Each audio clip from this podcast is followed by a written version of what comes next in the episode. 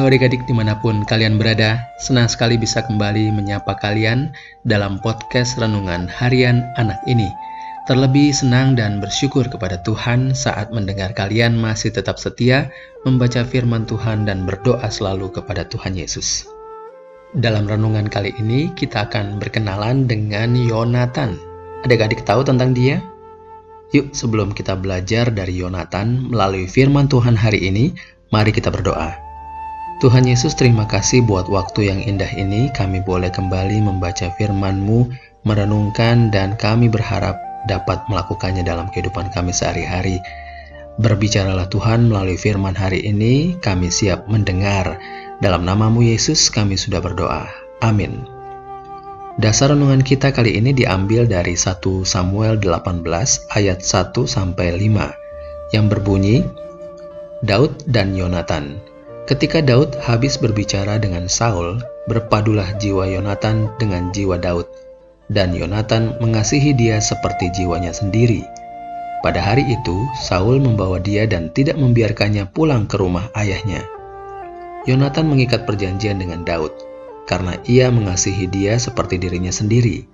Yonatan menanggalkan jubah yang dipakainya dan memberikannya kepada Daud juga baju perangnya, sampai pedangnya, panahnya, dan ikat pinggangnya. Daud maju berperang dan selalu berhasil ke mana juga Saul menyuruhnya, sehingga Saul mengangkat dia mengepalai para prajurit. Hal ini dipandang baik oleh seluruh rakyat dan juga oleh pegawai-pegawai Saul. Demikianlah firman Tuhan. Adik-adik, fokus renungan kita hari ini adalah ayat 3 dari 1 Samuel 18 tadi, yang berbunyi, Yonatan mengikat perjanjian dengan Daud karena ia mengasihi dia seperti dirinya sendiri. Adik-adik, Yonatan adalah putra mahkota yang akan menggantikan Raja Saul.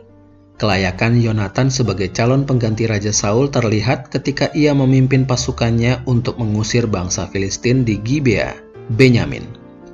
Keberaniannya ditunjukkan ketika ia seorang diri hanya beserta bujang pembawa senjata menyerang perkemahan tentara Filistin. Yonatan adalah teladan untuk ketulusan berkorban. Sebagai putra mahkota, calon pewaris tahta dari Raja Saul, ternyata Yonatan rela menyerahkan mahkotanya itu kepada Daud, sahabatnya.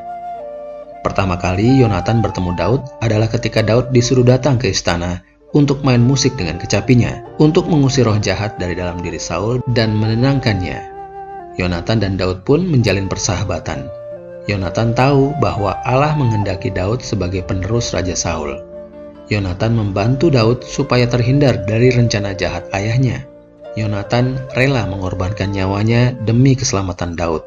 Tindakan Yonatan akhirnya membuat Daud selamat dari rencana pembunuhan Saul terhadap Daud.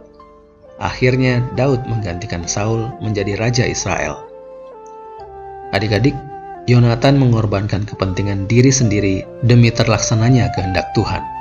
Wah, luar biasa ya adik-adik sikap Yonatan kepada sahabatnya Daud.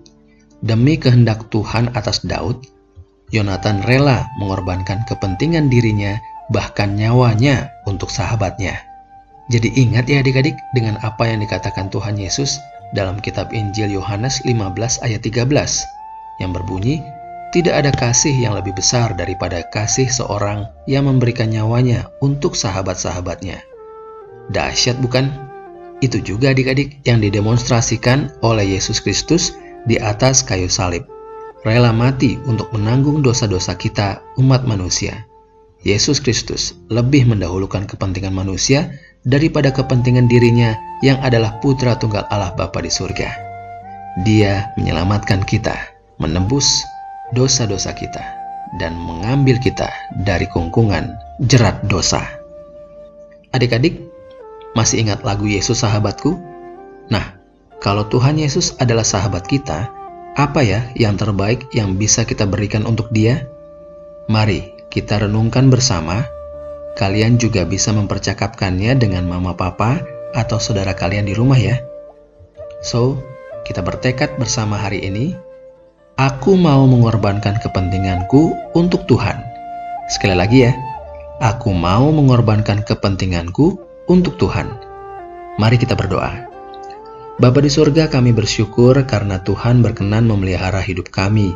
Ajar kami hidup sesuai dengan kehendak Tuhan.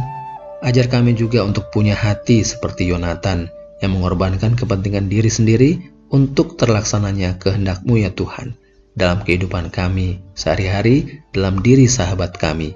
Terima kasih ya Tuhan, dalam nama Tuhan Yesus kami sudah berdoa. Amin. Demikian adik-adik renungan kita pada hari ini. Tetap baca Alkitab dan doa setiap hari ya kalau mau tumbuh. Salam sejahtera buat kalian dan keluarga kalian. Salam sehat selalu.